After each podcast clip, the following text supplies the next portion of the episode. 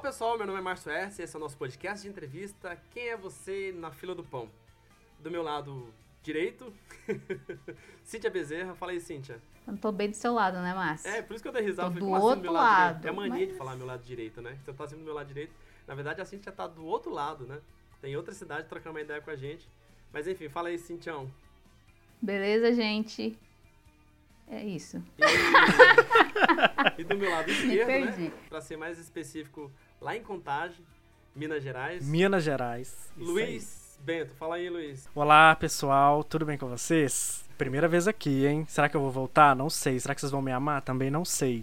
Mas eu sou o Luiz, eu sou do Memórias Cast e a convite do Márcio eu vim aqui trocar uma ideia, né? Muito obrigado. É, não se preocupe que a gente não matou nenhum integrante do, do grupo, tá? Tá todo mundo vivo ainda, né? Mas o Luiz, ele, ele gosta desse mundo que a gente vai falar Sim. hoje.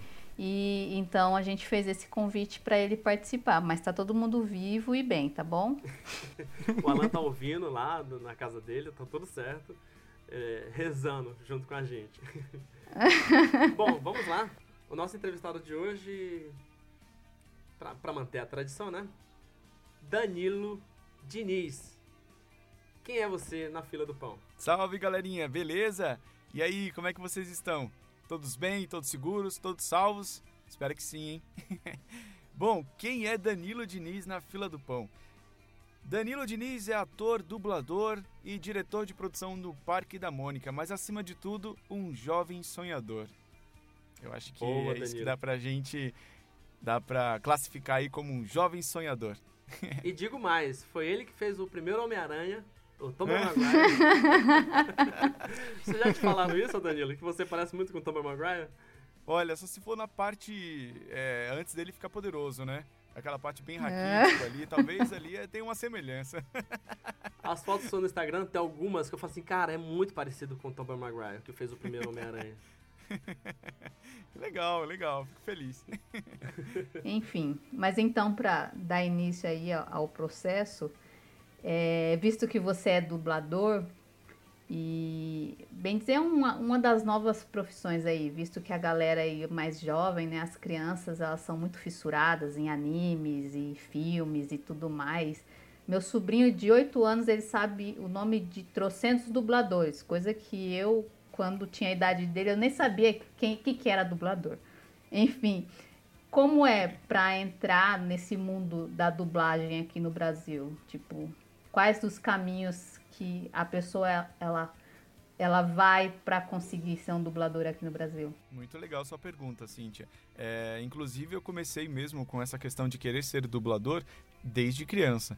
Então, é, eu assistia as VHS Naquela época eram tudo VHS, né? Então eu assistia as VHS e os desenhos, os filmes, e decorava, e depois eu passava o filme novamente e ficava falando. Eu colocava no mudo, né, o mute, e ficava falando todas as falas de todos os filmes. Então, assim, eu tenho uma quantidade de, de filmes da Disney e de outros desenhos gravados na memória porque eu ficava brincando de ser dublador. Pois bem, para ser dublador aqui no, no nosso país, no Brasil, você precisa ser ator. Então você tem que estudar teatro, você tem que se formar ator. E aí você pode. É, você pode. Você tem acesso né, ao universo da dublagem. Porque a dublagem é nada mais, nada menos que uma das vertentes de ser ator. Então, você é ator, você pode ser ator de cinema, ator de, de TV, ator de teatro e ator em dublagem, que é essa nossa função. E, e para ser ator, a gente tem que fazer algum curso específico, regulado pelo MEC, que seja. No Como Senai. é que ele determina se eu sou. Exato. O Senai oferece curso de atuação porque eu gostaria. Olha, pelo que eu sei, tem no Senac. Eu, eu, eu já fui hum. docente, né? Eu fui professor é, de interpretação para cinema, TV, rádio e dublagem no Senac. Então, sei que no Senac tem um curso de ah, formação legal. de atores. É, mas também tem faculdade de artes, artes cênicas tem o curso de artes dramáticas, enfim, tem uma infinidade de escolas é, que oferecem esse curso para a formação de ator. E aí no final você tem o seu DRT, né? Que é um registro profissional. E aí eu imagino que, que depois você também vá fazer um curso de dublagem, né? Porque não é um salto simples, né? É, muitas pessoas, quando tem o, é, se formam atores, né, eles procuram cursos de dublagem para poder entender a técnica, né? Não é tão simples assim, não é chegar no estúdio, tem um texto, mas e como é que é? O que, que é o sync? O que, que é o anel? O que, que é um looping? É, o que, que é esse R que está escrito aqui no texto? Então são coisas que a gente precisa realmente aprender e nem sempre a gente consegue aprender dentro do estúdio, né?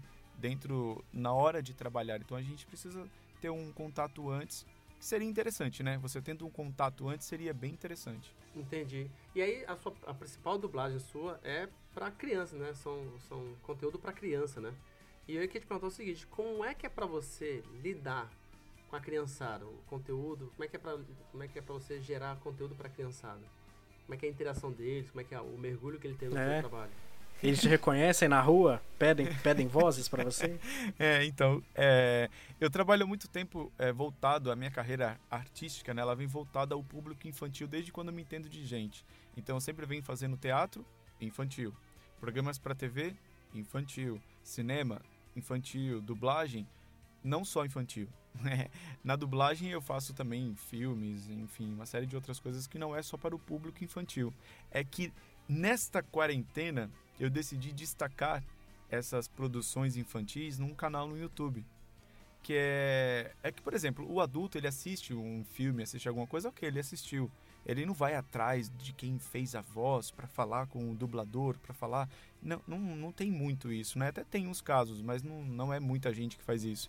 Já a criança, ela, ela precisa ter isso, né? O adolescente também, ele precisa ter isso. Porque como que eu vou falar com o meu personagem favorito se ele é um desenho? Ele não existe, né? Não, ele não tem, não tá, não tem, não é em carne e osso, não, não tá vivo.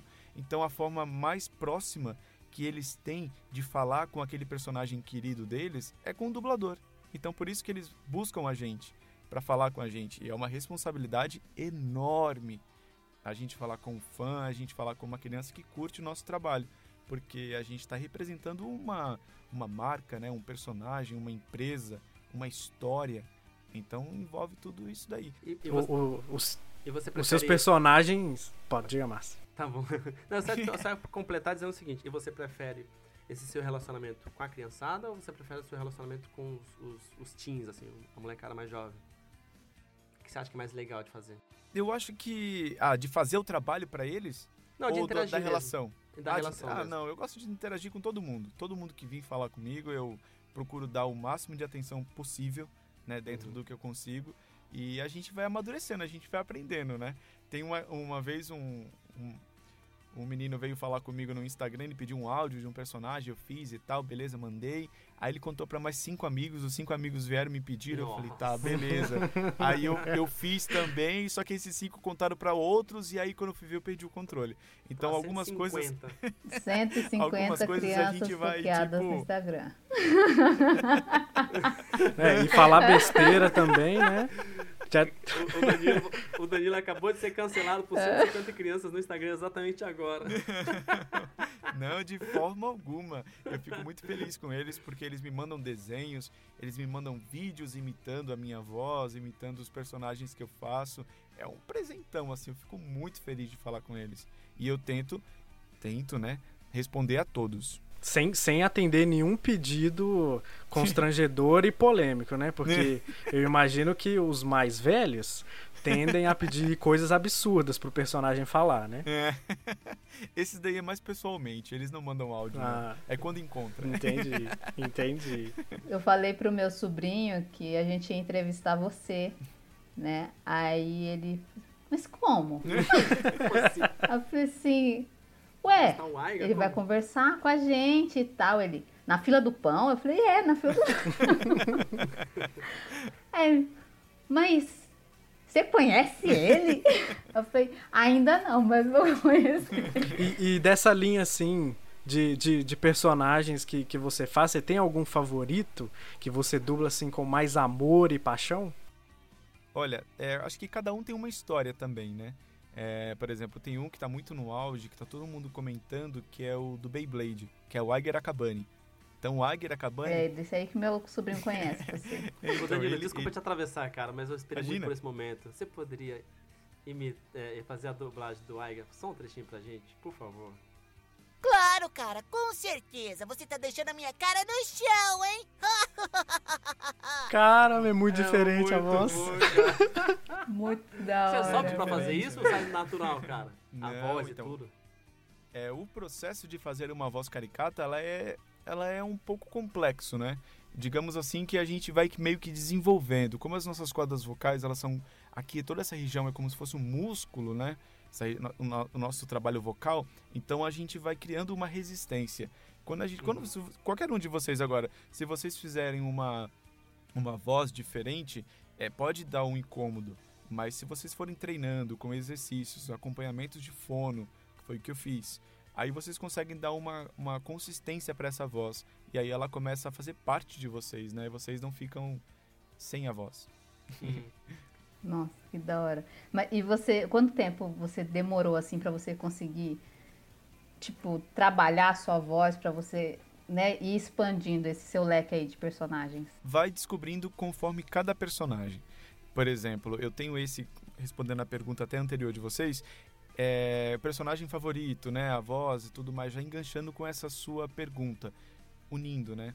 É, o Iger, ele é esse personagem que tá no áudio, que é muito legal, eu gosto dele pra caramba, ele tem uma interação maior com os fãs, né, é, os fãs dele são crianças entre é, 7 a 12, 13 anos, a maioria, mas eu fiz uma enquete uma vez no meu canal e deu que tinha gente até maior de 30 anos aí curtindo o trabalho.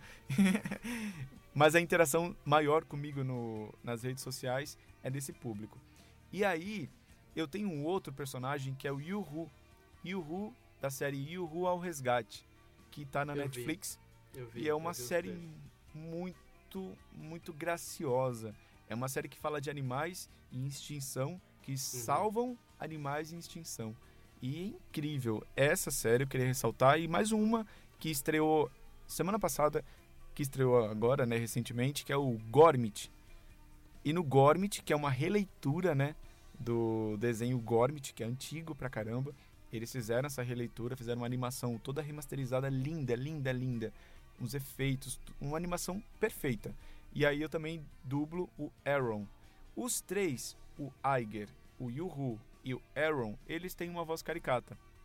Eles têm uma voz diferente da minha. E aí que vem a grande sacada, né, de nós dubladores. Poxa, eu sou um só. Eu posso fazer aqui umas quatro vozes diferentes para vocês, mas é, o grande, o grande truque é você ter um timbre Como tem esse do Iger, que ele fala assim. E aí tem o Yuhu que usa o mesmo timbre, mas ele é mais gracioso.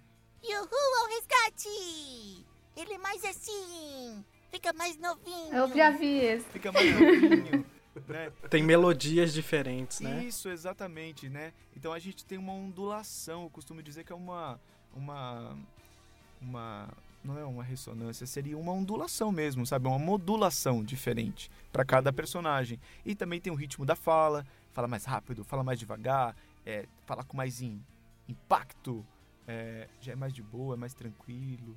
E esses três personagens eu tô Mas vem um, um briefing falando, tipo, como que é o personagem pra você poder definir se fala mais rápido, se fala mais devagar, ou, ou é testando mesmo na hora de fazer? Quando a gente faz uma dublagem, a gente está fazendo uma versão brasileira de algo que já está pronto. Então, já vem algo pronto pra gente. Por exemplo, é, do Iger, eu dublei do inglês. Então, eu escutava o personagem falando em inglês o tempo inteiro.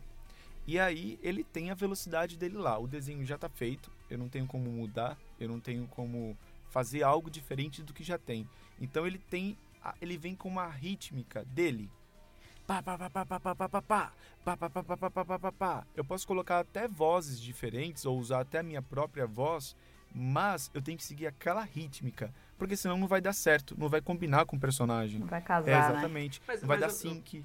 Eu vou te cortar dizendo o seguinte, mas parece, pelo menos eu tenho essa percepção que o Alexandre Moreno e o Guilherme Bridges, me parece que eles metem um louco no personagem deles. Porque eu falei assim, cara, não é possível que esse, esse personagem falou isso.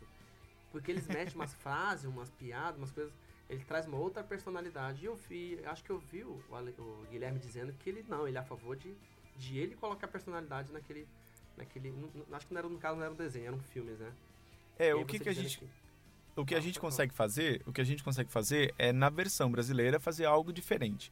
Então, por isso que a gente tem muita gente que assiste um filme dublado, um desenho dublado e fala assim: "Ah, tá diferente do original". Não é assim, não é isso que eles estão falando. Não é porque nós estamos fazendo uma versão.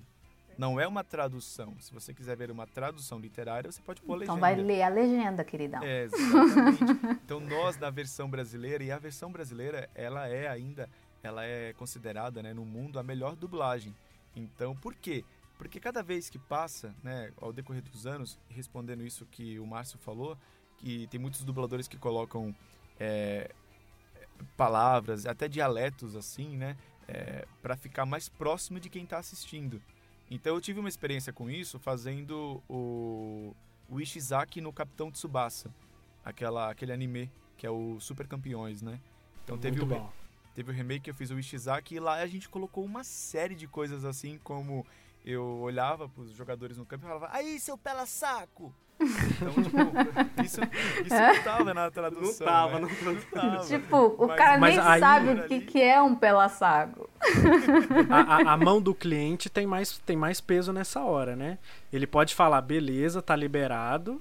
Ou ele pode falar, não, não, não. Tem que ficar estrito ao roteiro que a gente entregou. Sim, tem muitas produções que a gente faz e que tem que seguir exatamente o roteiro. Por quê? Porque são principalmente produções que estão sendo exibidas para crianças que estão sendo alfabetizadas. Aí a gente não pode mudar o roteiro. A gente segue o, melhor que está ali no texto. É, fiel. Por quê? São palavras que foram revisadas por pedagogos, por pessoas que já prepararam aquele texto e já está ali do jeito que a gente tem que falar. Então o ideal é que a gente não mude. Só muda se caso uma palavra não couber na boca do personagem, né? Aí a gente tem que achar- um substantivo, enfim, por aí vai. Tuesday's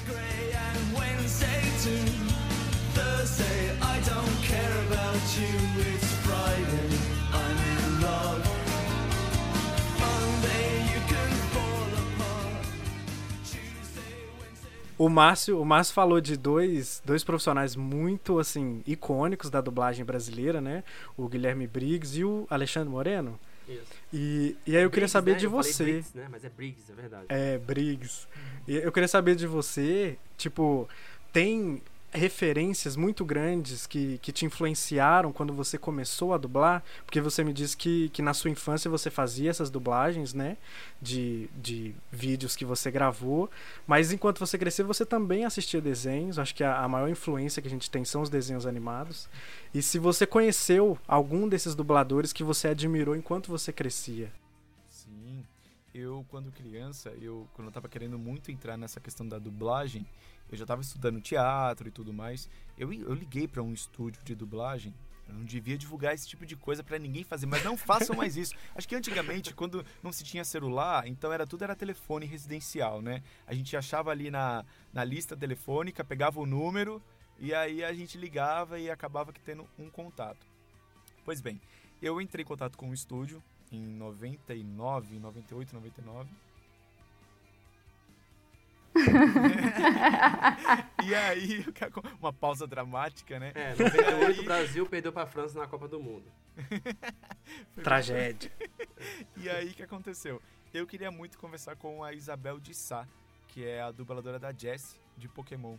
Sim. E eu amava, assim, a voz dela. Eu sou muito admirador do trabalho dela até hoje.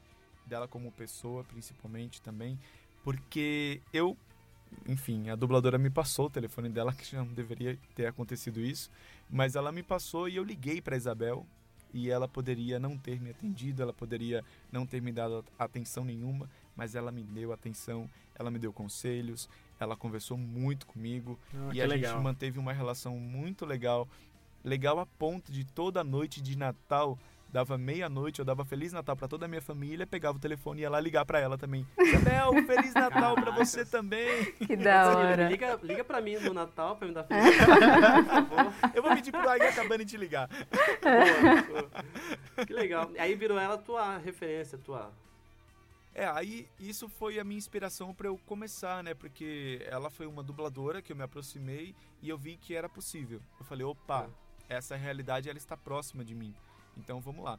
Só que aí apareceu, hum, ao decorrer da minha vida, muitas outras pessoas que seria injusto até eu, eu falar o nome delas aqui, que eu posso esquecer de alguém, e elas me ajudaram demais, demais, demais, demais, demais, demais. Até hoje. Até hoje eu digo que são os meus anjos da guarda na, na dublagem. Que eles me escalam, eles me ajudam, eles me dão dicas, eles puxam minha orelha, dão aquele empurrãozinho, mas faz parte do processo. A minha pergunta tem, é, pode ser um, um pouco polêmica, mas é, é no sentido de dublado ou legendado.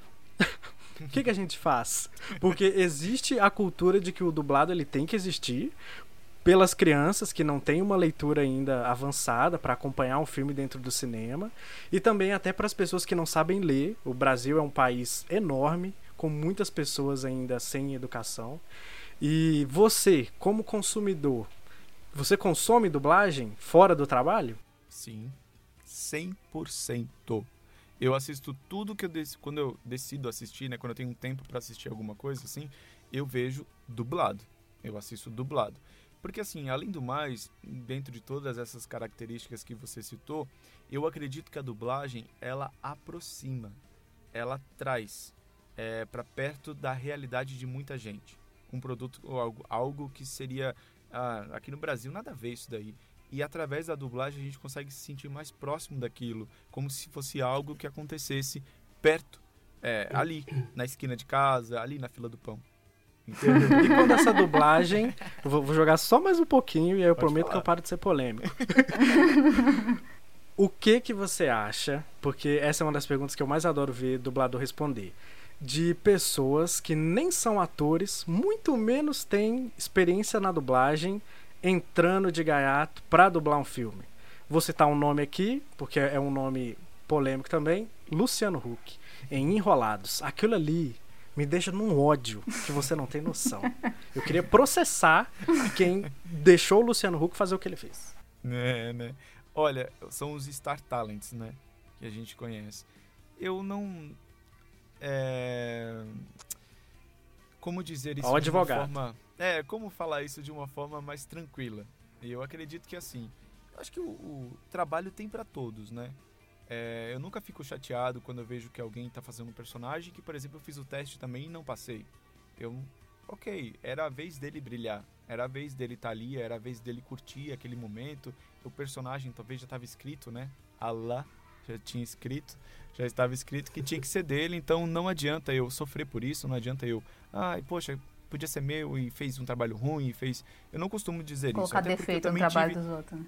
até porque eu também já tive os meus primeiros trabalhos, né? E às vezes eu coloco uma coisa assim pra ver e eu falo, eita, faz um tempinho que eu fiz. Mas hoje eu teria feito diferente, né? Mas tudo bem. Naquela época eu não fiz de relaxo. Foi o meu melhor. Então ali, ali- aquela dublagem pode não ter sido a melhor naquele momento, mas era o melhor que eu tinha pra oferecer. Nesse caso do Luciano Huck, né? e, Enfim, de vários outros Star Talents que dublam aí, alguns fazem muito bem, outros já não desempenham tão, tão bem. Por quê? É uma, é uma função que não é fácil, não é? Ser dublador não é fácil. Se fosse fácil, vendia na banca em quatro fascículos. Vocês iam lá, compravam, vocês descobriam, entendeu? Como é ser um dublador. Mas não é fácil. Então eu acredito que ele fez o que ele tinha que fazer lá dentro da medida do que ele podia fazer, né? É, não caiu na, na graça nem no gosto de muita gente mas infelizmente já foi feito, foi dublado. E na série que foi é, que a Disney criou, né, pro Disney Channel, já não é ele que faz, é o Rafael Rossato que faz. Graças a Deus. Inclusive o Rafael Rossato, ele que também que canta, né, as músicas do filme. Ah. Danilo, pra gente mudar de assunto, ah, só mais um trechinho do Iger, por favor. Algum bordão que ele fala. Olha, pessoal, eu tô aqui na fila do pão, tô esperando o pão e não chega nada. Eu vou deixar a cara de vocês no chão, hein? É que vocês não estão vendo, mas a cara da Cintia, do Luiz e a minha, a gente fica com uma cara de idiota ouvindo. Você Não, eu tô pegando meu queixo do chão aqui, É, ó. já Tô foi recolhendo meu queixo cara. boca. É muito Porque bom. tipo, parece que é outra pessoa, gente.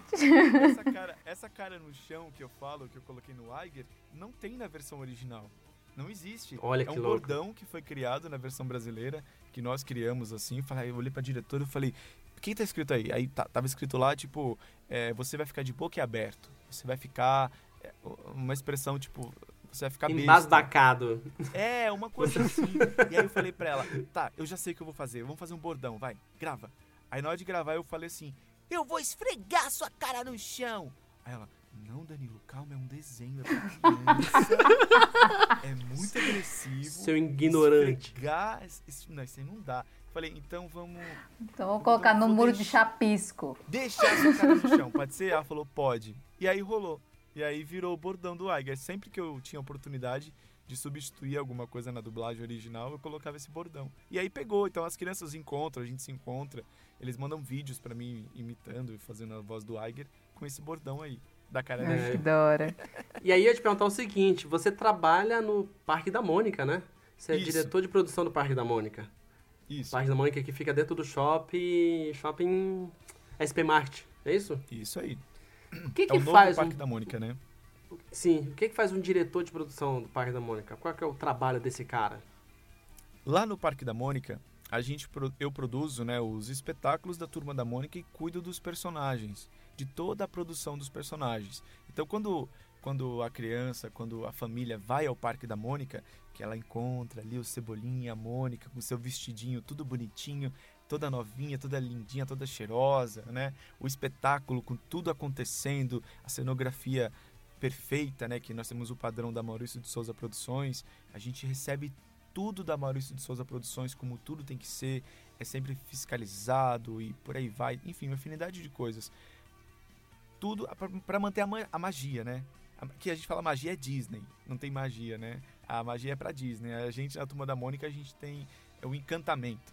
Né? Então, para a gente manter o encantamento para as famílias, né, para os visitantes, então a gente tem que deixar aquilo tudo muito perfeito. É uma perfeição assim. E o meu trabalho lá dentro é manter isso, fazer isso acontecer, é tirar do papel o projeto do espetáculo e aí a gente com uma equipe, né, uma equipe imensa de gerentes, outros diretores, produtores e por aí vai, uma equipe imensa, a gente consegue tirar aquilo do papel e fazer aquele encantamento virar realidade. Então a gente faz os espetáculos, faz os encontros. E você já chegou a conhecer o, o Maurício pessoalmente sim, ali? Sim, sim, com certeza. O Gelou, seu não? Maurício. o seu Maurício, ele é muito próximo da gente, né? Ele sempre, quando ele vai ao Parque da Mônica, ele sempre fala com todos nós.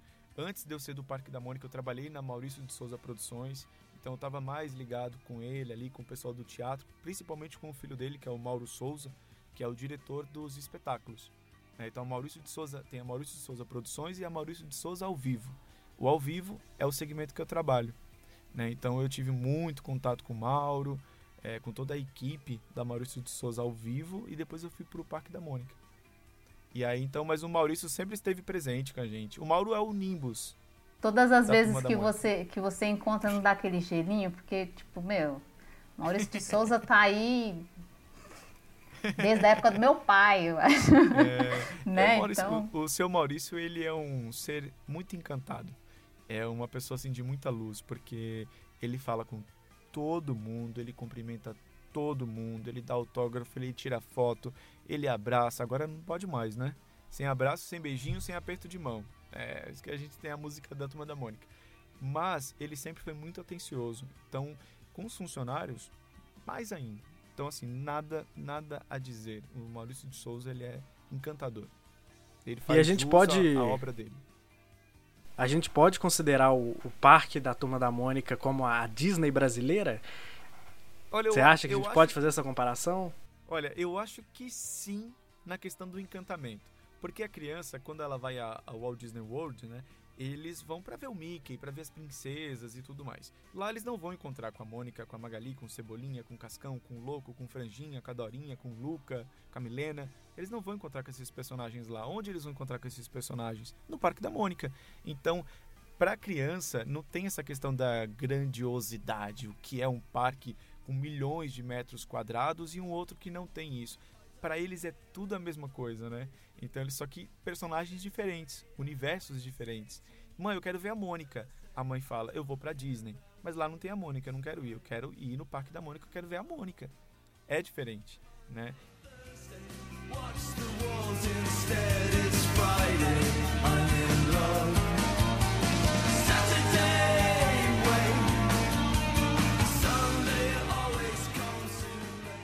In Danilo, durante a apresentação, durante aquele show do Parque da Mônica, acho que você entra e faz ali a abertura, você faz ali a chamada principal, não é isso?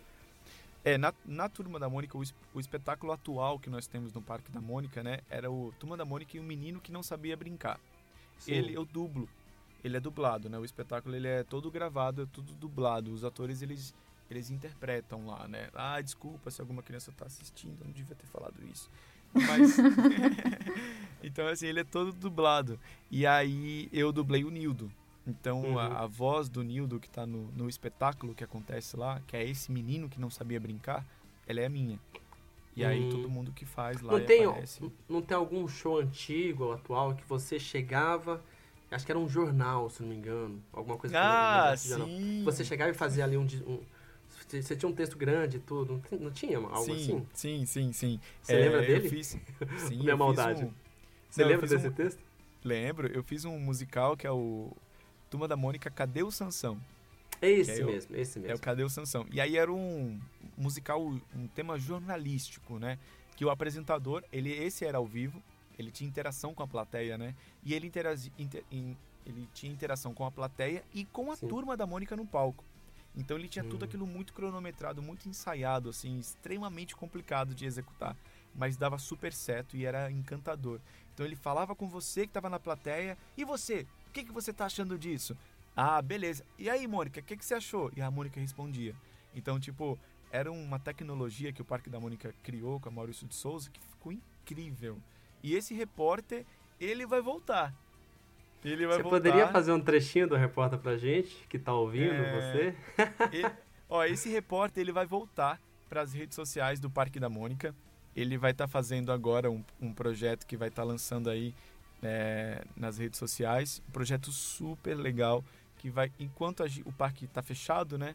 As pessoas vão Uhum. poder conferir algumas coisas, algumas novidades aí do Parque da Mônica e é ele que vai estar apresentando. É esse repórter maluco aí.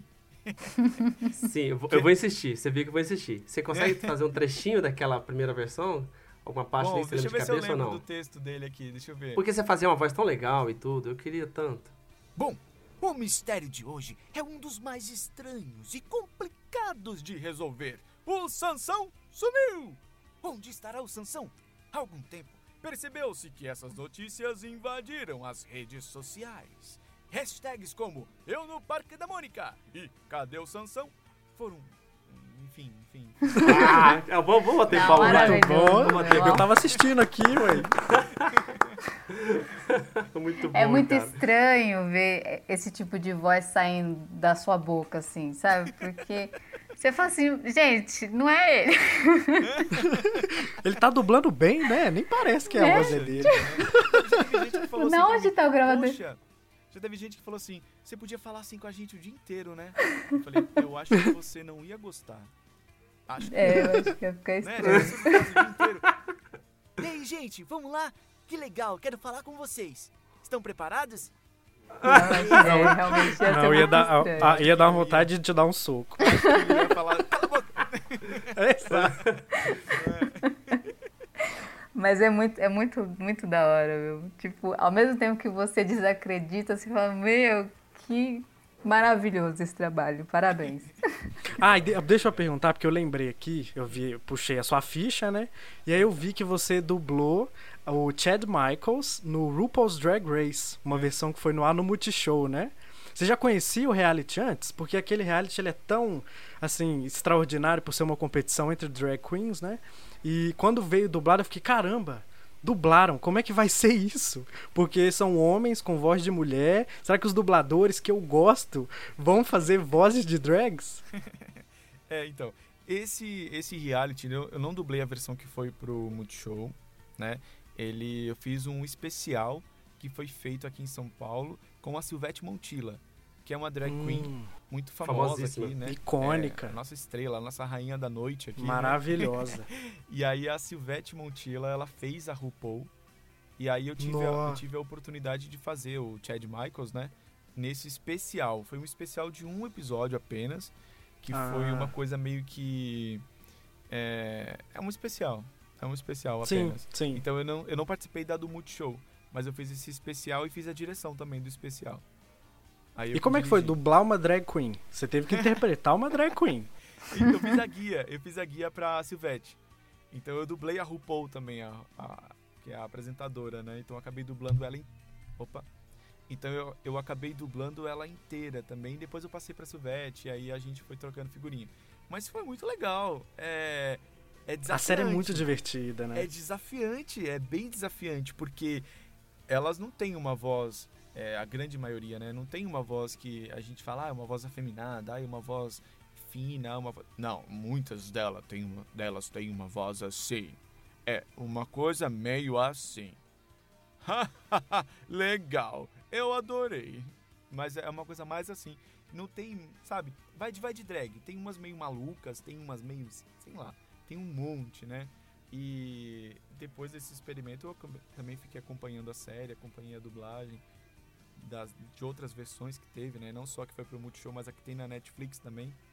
E aí eu acompanhei, conheço os dubladores e me divirto muito com eles. Foi um projeto muito legal, muito bacana. Massa, massa. Desafiante, não é pra qualquer um. A gente tá chegando ao final da entrevista. Ah, aí? já? É, Poxa. correu rápido. Eu vou pedir para os meninos cada um fazer uma pergunta. E e eu vou começar pela minha, dizendo o seguinte. Você tem uma nova produção é, pela Netflix, não é isso? E você poderia adiantar do que se trata? Ou tá sob embargo? É algum segredo que não, nós não podemos saber? Bom, tem um- uma produção que tá uma, uma polêmica aí que tá acontecendo, né?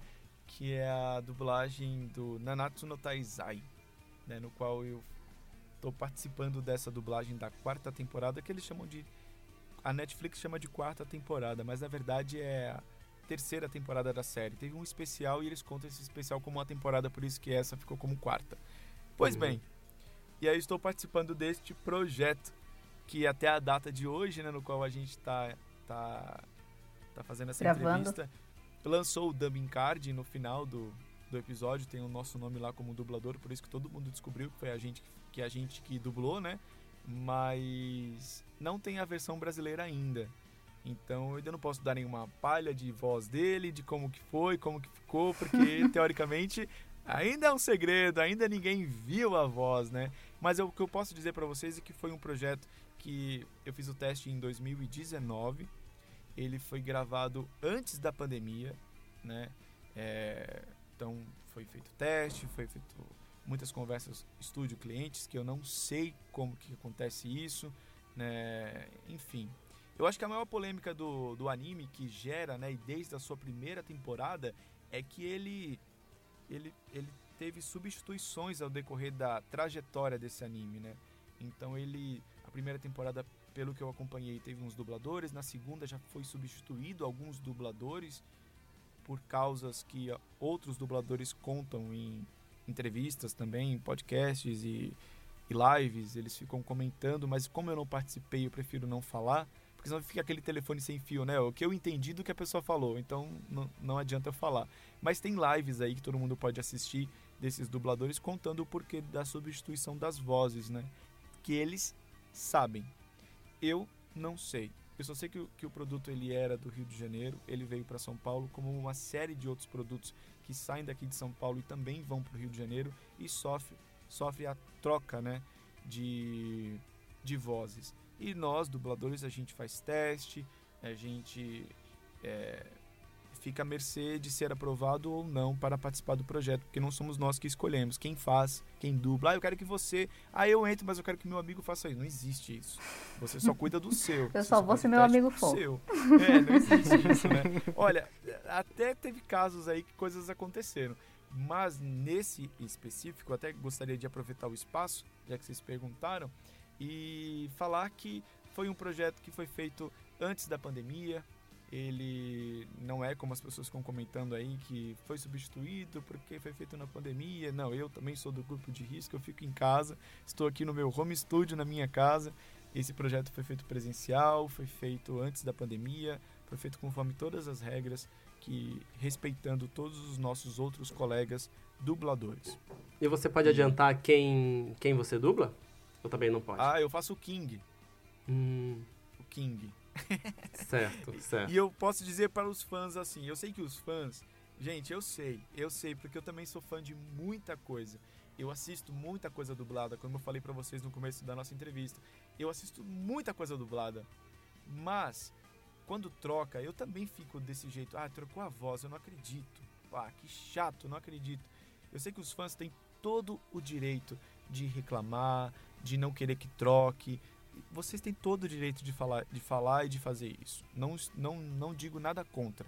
A única coisa que eu peço é só respeitem os novos profissionais que entraram, porque eles entraram para fazer o melhor deles, para fazer o melhor trabalho deles.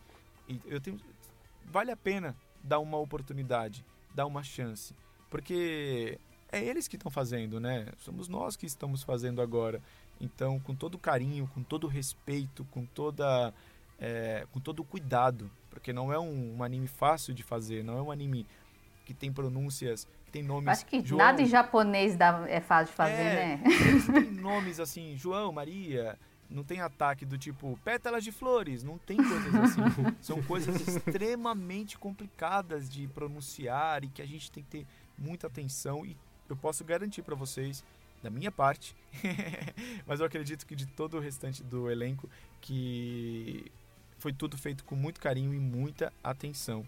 Então, fã, você que está ouvindo aí esse podcast, é, você tem o seu direito de não querer assistir dublado, de querer as vozes anteriores, porque eu também como fã, talvez eu teria também o mesmo, a mesma vontade, mas também respeita a gente, porque a gente fez com muito carinho pensando em vocês.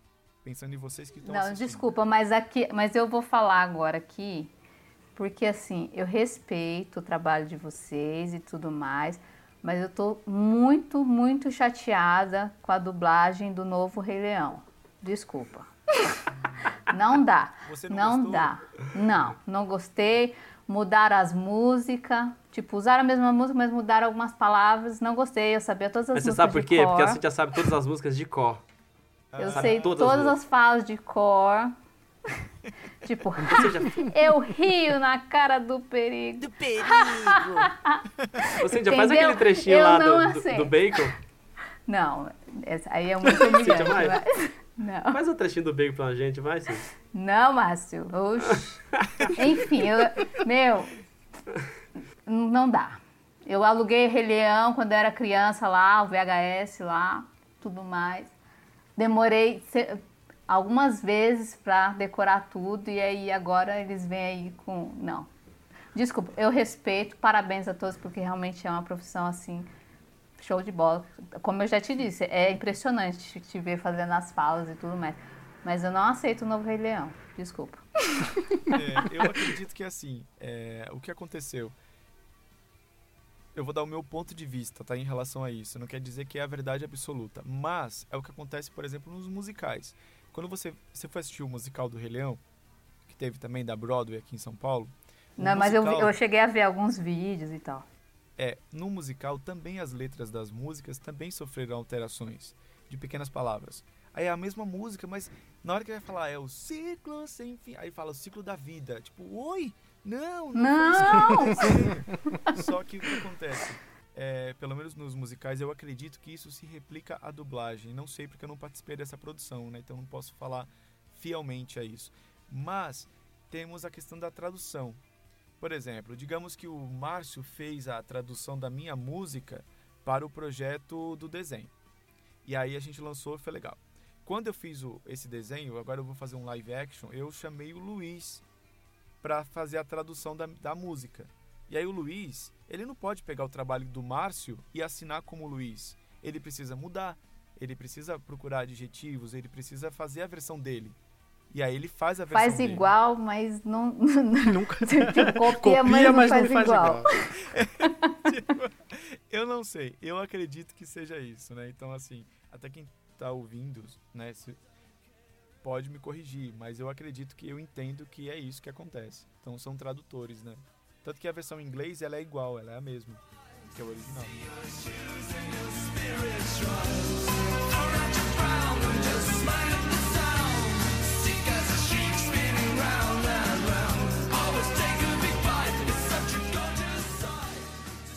Ô Danilo, você é rico, cara? Não, é rico? Você tá- É? Muito rico assim? Porque você- a, a sua casa é linda demais, uma sala bonita. Pô, Eu, pensei assim, nossa, o Danilo deve ser rico, cara. Eu quero ser amigo dele, tomar um café na tua casa. ah, é tudo mentira, viu? Tudo, é, É. tudo adesivo. E outra coisa, tem um você trabalhou de verdade, não. Aquela sala, ele é tudo colado, é tudo adesivo. toda cola. Falar igual o, o meu sobrinho fala, que quando ele vai em alguma casa assim, que tipo, os, a- sei lá, os móveis são muito certinhos e tudo mais, aí ele fala assim, nossa, ele é youtuber? Porque ele acha que, por exemplo, tem uma cadeira né, mais confortável, não é nem questão de ser youtuber, é questão que a pessoa passa muito tempo no computador e tudo mais, então a cadeira tem que ser Sim. muito confortável Sim. e tal. E ele fala assim, nossa, mas com esse computador aí, você vai ser youtuber? Você é youtuber? Essa é casa de youtuber? Parâmetros de sucesso. E, e você trabalhou na Globo? Eu fiz uma, uma participação numa novela aí, mas foi o suficiente pra eu ter certeza de que eu não queria fazer novela. Ah, é? É. Foi o quê? Um, um episódio, um trecho, uma cena? Foi umas Ou foi um- que eu participei da novela Belíssima. Hum. É. Eu ainda contracenei com a Fernanda Montenegro, mas... Jesus. Que foi, nossa, foi maravilhosa, né? Inclusive, Nossa, eu, eu a ia, minha- ga- eu ia ficar gago. a minha, a minha inspiração como ator, né? Aí falando assim pra vocês, poxa, você quis ser ator como, né? Da onde que brotou ser ator? Ser ator brotou através da Fernanda Montenegro e da Fernanda Torres. Que eu tive Olha, um, um dela. contato com a Fernanda Torres muito jovem. E ela e a empresária dela, que é a Carmen Mello, e elas olharam pra mim, eu era muito fã dela, né? Muito fã. E ela falou assim pra mim, você pode ser mais que um fã. Você pode trabalhar comigo. Aí eu olhei, Nossa. aí eu falei, como? Ela falou, é só você estudar, é só você fazer teatro. Você pode, você vai conseguir. O que você quiser. Aí ela falou isso pra mim, nossa, eu fui embora no teatro. No outro dia eu tava matriculado. É, assim, visto que, o, como você mesmo falou, né, o, o Brasil é um dos, dos lugares, assim, que é, mais considerados, assim, em questão da, da dublagem, né, mais conhecido e que tem um número muito grande de dubladores renomados. É, hoje em dia, você acha que essa profissão no Brasil, ela é tão valorizada quanto lá fora ou tem uma certa desvalorização? Então, tudo, tudo depende, né? Depende assim. é, Ela é valorizada entre quem? Pra quem? Né? E de que forma? É valorizada é, para quem assiste, porque tem muita gente que não assiste que não gosta mesmo, né? Assim, eu prefiro ver o desenho em inglês do, que- com legenda, mas desenho, gente, poxa, dá um, perdoa pelo menos o desenho, né? mas É, dá, tem uma liberdade maior, né? é, o filme e a série eu, eu não quero ver dublado. Então, cara, eu respeito, eu não discuto com ninguém quando fala que eu odeio dublagem. Ah, beleza, cara. Isso aí, fazer o quê, né? Valeu, parabéns pensa- aí, legal pensa? sua escolha. Então tá bom. É, mas é isso aí. Mas eu, eu, eu trabalho para quem consome, para quem assiste. Então a pessoa que assiste, que consome, pode contar comigo, eu tô ali e vou curtir. Mas qual- respondendo a sua pergunta, que eu acho que eu viajei um pouco, É desvalorizado no Brasil? Tipo, os, Qual os que é o cara lá no- parâmetro? os Porque caras lá fora, tipo, estão recebendo porque não milhões tem- pra ser para ser dublador. E no Brasil, como que tá? Ah, Tem então, premiação? questão, premiação. A gente tem, um, tem uns. uns- é, nos Estados Unidos, o americano, para você ser ator, não tem essa questão do, do ser. Do ser. Do ter o DRT. O DRT de ator. O registro de ator. Lá qualquer um pode ser. Qualquer pessoa. Então tem uma voz legal, é, tem, uma, tem uma interpretação boa, né? Tem, tem gente que nasce com isso. Eu- quantos colegas que eu já encontrei assim, falei, lê esse texto aí. A pessoa leu, eu falei, meu Deus, você já fez teatro? A pessoa, não. Falei, caramba, tem gente que nasce, cara, nasce com o negócio. E tem outros que não nascem e vai buscar, vai estudar e desenvolve, né? É, então, assim, respondendo a sua pergunta, lá fora, por exemplo, nos Estados Unidos, as pessoas não precisam, de fato, fazer uma faculdade de ator para ser um dublador. Não necessariamente. Se ela tiver o talento, ela tiver a interpretação, ela pode ser. Aqui no Brasil a gente tem que tem uma, uma certa tem essa questão do, do curso, do estudar, do, né, de ter interpretação também. Isso não quer dizer nada, que tem gente que passa 20 anos numa faculdade estudando, fazendo uma série de coisas e vai gravar, tipo, você fala, não, ainda não tá legal. Tem que e tem gente que passa Não vida tem o feeling, também. né? E não fica, não tem um feeling, exatamente. Então eu acho que aqui a gente está indo de uns anos para cá, a nossa profissão, né, o ator e a função do- de dublador, ator em, em dublagem, ela está crescendo. Ela está sendo valorizada, mas ela está sendo valorizada por quem? Pelos fãs, por quem assiste, pela internet. Então, antes da internet, você sabia quem dublava um personagem? Não, não vinha no make-off, na fita de vídeo, não, não tinha na revista, no máximo, e olhe lá, na Heróis, que saía o- Numa reportagem do Domingo Legal. é, e olhe lá. Ou então naquelas revistas de anime, Heróis, que falava dos Cavaleiros do Zodíaco, que foi um anime que trouxe a dublagem pro, pra casa das pessoas, né? As pessoas começaram a descobrir que as coisas eram dubladas e não eram feitas. já Ué, não jeito. veio assim já? É, as pessoas começaram a descobrir que tem pessoas por trás do desenho na época dos Cavaleiros do Zodíaco, né? Então todo mundo queria saber quem era o Seiya, quem era Saori, quem eram aqueles personagens icônicos. E, enfim, e é isso. Então a gente está sendo valorizado aí, a internet, as redes sociais, né? Tá fazendo a gente... Danilo, acabamos. Acabou a entrevista. Ah, Passou rápido, né? Um monte de poxa. coisa pra conversar, mas é bom que a gente fica com aquele gostinho de quero mais pra ter uma, uma segunda parte, de É repente. É, a gente quer te agradecer demais pela sua presença, ter aceitado o nosso convite. Você é um cara, além de grande artista, você é uma, uma grande pessoa. E a gente ficou muito feliz com, e honrado com a tua participação no nosso podcast. Tá bom? Eu que agradeço, gente, porque olha, quando eu vi o, o, o perfil de vocês, eu falei que incrível, porque eu, eu já usava essa expressão, eu, eu usava demais, assim, essa, uso né, essa expressão. "Ah, quem, quem é você na fila do pão? Ah, dá, dá um tempo, me deixa. e tipo, e, e depois que eu vi como vocês desenvolveram essa expressão, isso é muito legal, cara. Eu, assim, parabéns, parabéns, a ideia de vocês, o trabalho de vocês é lindo a estética que vocês usam também é extremamente profissional. Parabéns, viu? Eu sou um fã. Curto Obrigado, Obrigado. obrigado, obrigado. lá, sou fã. É, tá, tá sempre curtindo nossos posts, a gente percebe. Muito obrigado. Cíntia tem recado. Fala aí, Cíntia. É, para vocês que estão nos ouvindo, é, vai lá na nossa página lá do Quem Underline é Você na Fila do Pão. Vai ter algumas fotinhos e tudo mais que a gente brinca lá no, no nosso perfil. E Danilo também, deixa aí o seu, seu arroba, suas redes sociais para que É, o pessoal te verdade. Como é encontre. que a gente faz pra te encontrar no Instagram, Danilo? No Instagram, né, eu tô lá como Danilo Diniz BR. Eu tinha pensado em colocar oficial, mas eu, eu acho que é meio complicado, né? É oficial, sei lá, oficial do que, gente? então eu deixei BR porque eu sou do Brasil, né? Então, eu tô aqui no Brasil, né?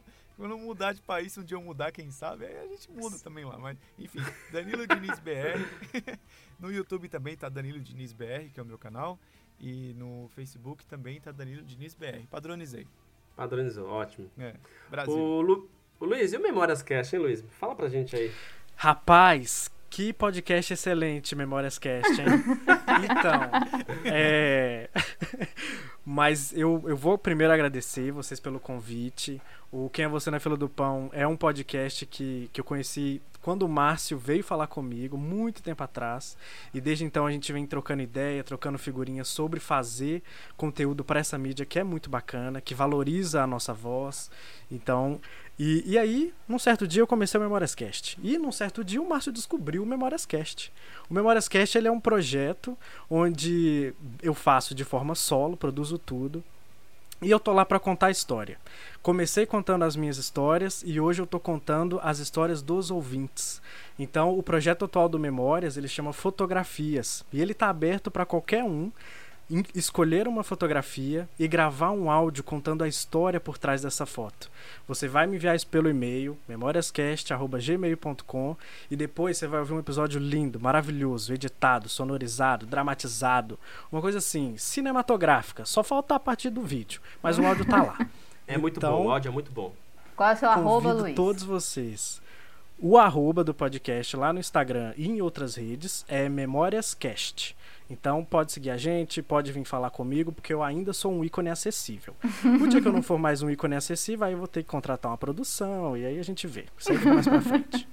Por falar em ícone, o ícone do Luiz é um é preto com um detalhe branco, né, Lu? Isso, a, a fotinho do Memórias é uma logo que eu vou sair estampando aí pela rua pra todo mundo reconhecer, que é uma lâmpada, uma lâmpada acesa no meio da escuridão, pra iluminar suas ideias, as suas lembranças e deixar isso tudo registrado na podosfera. Nossa, que lindo isso. Cíntia Bezerra, muito obrigado. Cíntia Luiz, Bento, muito obrigado, Bento. Eu que agradeço. Ô, mais uma vez, Obrigado pelo Danilo- Danilo. Danilo Diniz, muito obrigado. A- Abrilhantou nosso podcast e a gente foi lá para um outro nível. Muito obrigado para você que está ouvindo a gente, pela paciência. A gente se vê por aí. Salva de palmo pro Danilo Diniz. Um abraço. Eba!